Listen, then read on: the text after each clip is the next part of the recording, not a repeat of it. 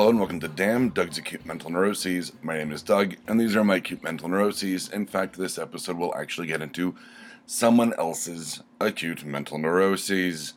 But before I get into that, let me just preface that this episode will be uh, almost completely about my time at NDK 2018, or Nan Desu Kan, which is Denver's uh, biggest anime and cosplay uh, convention. Uh, lots of panels and interviews and celebrities and voice actors. It was it was a blast for the most part. I'm gonna, like I said, get into this. Uh, the the little fun kind of fluff stuff. Uh, had a blast. Uh, ended up running into Bo and JP from So Like You Know podcast. Give them a listen. I would say way too many pops, but I bought six. Um, little Funko pops. One of them is apparently Death from the Sandman comics. Is the only one they make from the Sandman comics, and Death is really hard to find. It's it's a previews exclusive. So when Deb saw that, you know, that they had one, um, she's like, "You need to get it." Um, I also got a couple PlayStation exclusive ones of Kratos and Atreus from God of War, uh, Ryuk from Death Note because I had to get an anime one, Batman Beyond because it's a badass pop, and I love Terry McGinnis, love Batman Beyond. And then what else? Oh, the other anime one I got uh, Future Trunks from Dragon Ball Z, who's one of my favorite characters. So, anyway, uh, it was a blast. We got a, a, lot of audio, mostly from who was called the Chelsea Handler of the like uh, cosplay and anime circuit. Um, Queen D, who was our first. That was the first panel we ever went to at NDK. We had no idea what to expect. It was 18 and over, and she did not uh, hold it back any anything really. Uh, and it was a blast, and we had so much fun, and it really kind of set the tone for us. I will say most of the audio was Queen D panels. Uh, we did have an interview that uh, went up a couple days ago. I uh, Deb and I did a recap um, that I put up our Queen D interview. It's just us with her one on one, and then uh, I think I've got some of her, a couple of her um, over eighteen panels that I'm really looking forward to posting because she's a fantastic storyteller. Uh, as well as I've got a, a, history of Japanese horror, which was a, a very interesting um, panel, uh, very dense in information. Uh, I will say that. And then uh, there was a voice actors panel I went to on Saturday morning. Um, the reason why there's only like a handful of panels that aren't Queen D, and then the Queen D, it's like only like three of them. We only did like, you know, five panels, really five or six panels, was because Deb had a very ugly meltdown on Friday afternoon. Now, this is going to get kind of real in terms of me not holding back because I need you kind of know the whole the whole story. Um, obviously, you know that you know Deb's been dealing with her um, brain injury and and her ankle's a lot better now from when she got hit by a car in June. I still don't think she's dealing with the like emotional pain, the PTSD about it very well. Um, and I know that she's can get easily agitated because of the the res, you know the the residual damage from the concussion. But basically, this is what happened. We you know made plans to like meet up in the the uh, late morning on Friday. A press check-in was supposed to be at noon. I had gotten an early check-in at my hotel. Oh, thank God I stayed the the weekend because Queen D's panels went super late and they're always the last ones of the nights. But anyway, you know, Deb and I end up uh, trying to check in. They had had some last minute room changes, and no one in operations quite knew where the press check in was. Um, so while you know we figured we'd give them a little time to figure it out, um, Deb was not happy. She was like, "This is unprofessional. This is ridiculous. They're not treating us right." And I'm like, "Calm down." She's like, "We work really hard to get here," and I'm like, "I work harder than you, and I'm not." At all like offended like it's a con it's going to be disorganized you know nothing's ever going to happen you know when they open the doors like it's it's it's madness it's chaos and you're just trying to wrestle it. Um, like a d- demon cobra or whatever that line was from Talladega Nights. But anyway so she was a little upset um, but not to the point where I was like I need to worry about this. Um, so I said let's grab a program and um, you know sit at, at, this restaurant that was kind of attached to um, the convention site um, this hotel called the Sheraton um, so if I say Sheraton, then you know it's the, the convention um, site. And I said, let's sit down and like you know, give him a little bit of time to kind of figure out what's going on, and we'll you know, plan our um, plan our weekend, which of course makes me feel better since I want to know like where people are going to be, what are we going to do, where are our downtimes, you know, uh, when are our interviews, stuff like that. So about 1.30, um, around there, like uh, we finally get checked in as press. Deb is fuming, and I'm like, she's like casting steely glances, she's throwing shade, she's being just kind of a cunt. And I'm like, calm down. Please calm down. Like, and I think this is like the end of it. Like, I think, okay, we're checked in, we've got our interviews. She's not happy that one of them wasn't, we only requested two. One of them wasn't a one on one, it was kind of a press conference style, which I didn't end up going to, and you'll find out why later. Um, and she was not happy with that. And I was like, Deb, if out of all the press outlets, a lot of people want her, they're going to do a press conference style. She's like, well, that's really unprofessional. I said, no, that's incredibly professional. Like, so we end up going up to my room and not like that. Um, and she snatches a bag and she has a bottle of whiskey in it. Um, some of you might know where this is going. I'm like, hey, it's gonna be a late night. I'm gonna take like a couple hour, you know, nap. I've been up since five in the morning. This is now two ish in the afternoon. Um, you know, two thirty right in there. We'd gotten something to eat. I was like, I need to take a nap. It's gonna be a long night. And she was like, Cool. I'm gonna read a book. Okay, that sounds like a plan. I set my alarm. Um, she uh, reads a book. As far as I know, I I wake up and uh, she's very agitated um, still, um, and is now turning it on me about how you know I'm so creative and why do I even need her? And you know she almost died. Because every time I bring up DCC, she's like, "I got hit by a car. It's not my fault." And I'm like, "I'm I'm not saying it's your fault, but it's a fact of it's objective truth that you weren't there. It's not your fault. No one's mad at you about it, but like."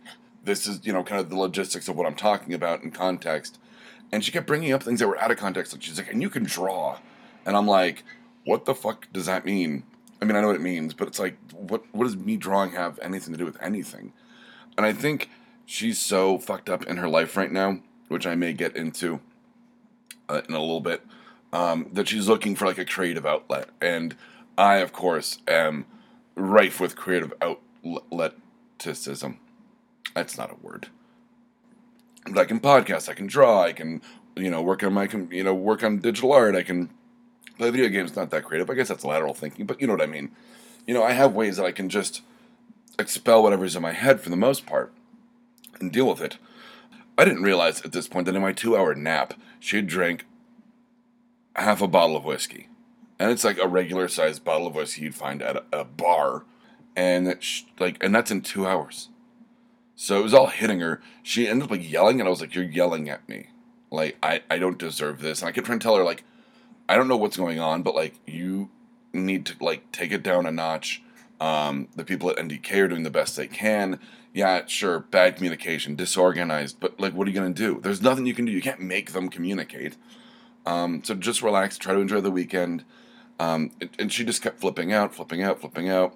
And I was finally like, if you don't want to be here and if you don't want to do this, if it's not fun, give me a press pass.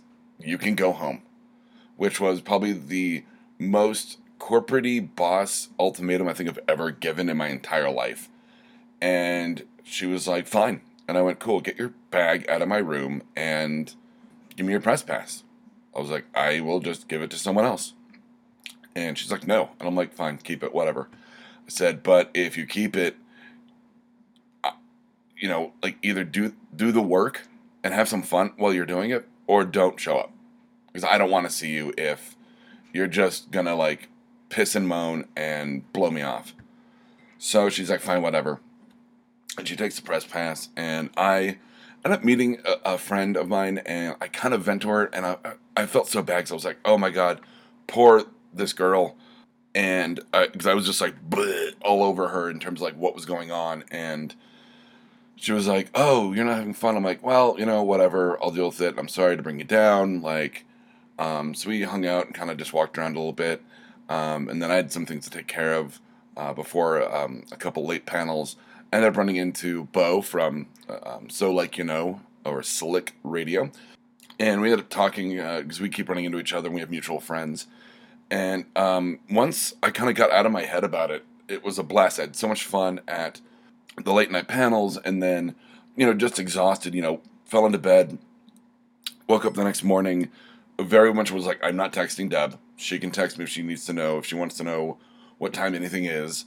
And I just woke up and went to panels and you know had lunch and uh, it I had a lot of fun. And then um, Saturday night I had a few friends at the uh, Edgar who I've talked about before um, and some of the the friends because now he works downtown. Some of the people from the day job came down and we had a blast um, restaurant hopping and just bullshitting and just having fun because I had a giant chunk of downtime between like two in the afternoon to like eleven o'clock at night. So I was like, let's do this. We grabbed dinner, uh, hung out. Um, they wanted to go. They went like shopping. They're never downtown. Um, had had a lot of fun, and then uh, Sunday morning, you know. So and then I went to late night panels. Uh, stayed up, uh, watched the end of Lucky Number Slevin. Totally holds. Totally holds up. Uh, went to bed way too late. Woke up a couple hours later because uh, my friend Edgar had left something in my bag um, that I needed to get to him for work. And uh, by the time I was I was getting ready in the mid morning to to head out to to drop off Edgar's work stuff and to um, grab God I needed a cup of coffee and I got a big one, uh, a cup of coffee and oh yeah and then Deb was too. I'm, I'm sorry real quick I don't mean to keep jumping back and forth like a Pulp Fiction thing. I do want to say Saturday morning, Deb did text me because she was really mad on Friday about like, and we have to be there at eight thirty in the morning for this press thing, and I'm like, no one's making you go to that. It's each outlet has to send one person. I'm already literally two blocks away from the hotel. Like, why don't I go or the convention? Like, why don't I go? Because my hotel's down the street, um, and you don't have to worry about waking up early. And I was like, and she kept getting really mad about the eight thirty thing, and I'm like, no one's making you go, Deb. No one asked you to go. In fact, I actually texted her and said, I assume I'm going to this she texted me on Saturday. I, did, I will say that, and said like, "I'm hungover. I don't feel well. I'm not going to be at the press thing." And I'm like, "Okay." It didn't matter anyway. The press thing like it got interrupted by a fire alarm, and it was silly. So, but it was nice kind of connecting with a few people and, and, and networking a little bit. So anyway, jump to Sunday. Sorry, um, jump to 24 hours later uh, Deb actually does text me and you know says like you know I'm still not feeling well. What's you know what's what what are your plans? And I'm like, well, I have a panel at this time, panel at this time. We have an interview with Queen Duty at two thirty. So if you're gonna show up for anything, be there for that interview at you know like two at the latest, because Deb, I don't know if she can get this through her skull, is better at interviewing people than I am, immensely so. I'm good on all the back end stuff. I'm not good with actual people. She is. That's part of the reason we work well together. So, anyway, she's like, Yeah, I'll be there at noon. I'm like, Cool. We end up meeting up, we grab lunch. Um, she's like texting me and apologizing. She's like, I'm sorry, I've been an asshole. Like, I'm not dealing with stuff. And I'm like, Yeah, cool. Like, you need to do that because there was no reason to treat me or anyone else at NDK the way you did. I said, I'm not saying that to make you feel bad. I'm just telling you, like, you need to course correct, like, on the quick. So, um, we're fine. And then uh, I'm gonna now I'm gonna get into this because it's kind of connected, and I don't want to wait till next week. So I mean, we're fine. We did the recap um, when we, you know, on Sunday, and, and we were at the interview, um, and everything went fine. Um, the recap, obviously, we didn't talk about kind of this dark side of stuff. Um, yeah, I felt hurt, angry. I realized, you know, anger is a secondary emotion. And then I really just felt sad that, like, you know, I was being let down by this very close friend and business partner. And when she went, oh, well, they're not treating us like a business, I immediately went, you don't treat us like a business. Like, all I ask from you is to do, like, a few small things. And you seem to come up with excuses about them. So, you know, it's like I can only do so much without, you know, some kind of magical inheritance or winning the lottery or something where I can just focus completely on this and run the whole gamut. You know, Deb's been having a rough go, and I'm not saying that excuses her. You know, and I've tried to cut her as much slack as I can on it. But really, it's been a couple months, and she's still kind of using it to like hide from certain things. Like, I'm like, hey, can you can you retake our, you know, Instagram? I don't care if you post like every day or whatever, but like maybe like a couple times a week just to keep it going. And she's like, well, you know, with the brain and the but uh, in the car, and I almost died. And I'm like, it's got nothing to do with it. Like, okay, don't. Like, I'm asking you for you to just take pictures of like your leggings twice a week, or your pups, or whatever. So I know that she feels isolated. I know that she and I are both in positions where we're used to living alone, and now we don't. And the difference in my situation is that my family member kind of leaves me alone. She's, you know, she just leaves me alone to my own devices, lets me kind of have my own space 99% of the time. Um, unfortunately, because of Deb's accident, her family is like floating around her like useless guardian angels when she just wants to be left alone and it's making her like agitated and on edge and anxious.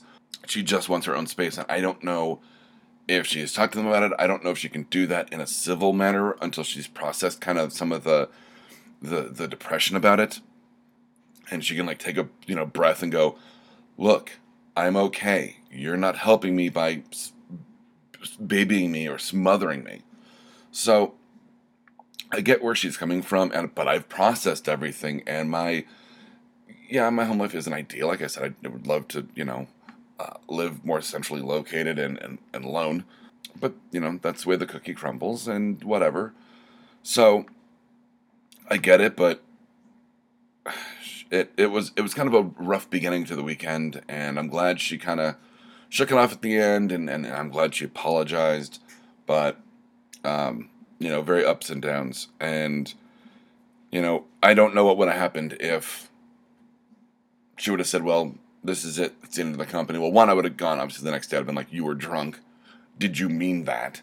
And if she did, then well, then we'll sit down and you know, uh, if she did, obviously it's a complete hypothetical. This is in universe 62B, but I don't, I don't know. Um, it would be really hard of certain facets of this to go on without her, and I want her to know that she is integral to this company. So if she doesn't listen to the show, I'm not trying to mouth service her. Mouth service? Lip service. Mouth service is something different. And on that note, from Doug Dams, whoa, my God. Uh, I'm still tired from the whole con weekend edition outro. Good night, Internet.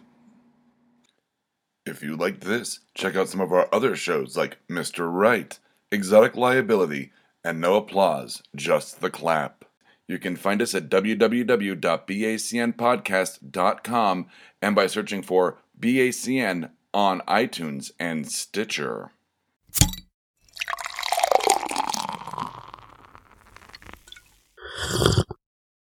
Oh, yeah.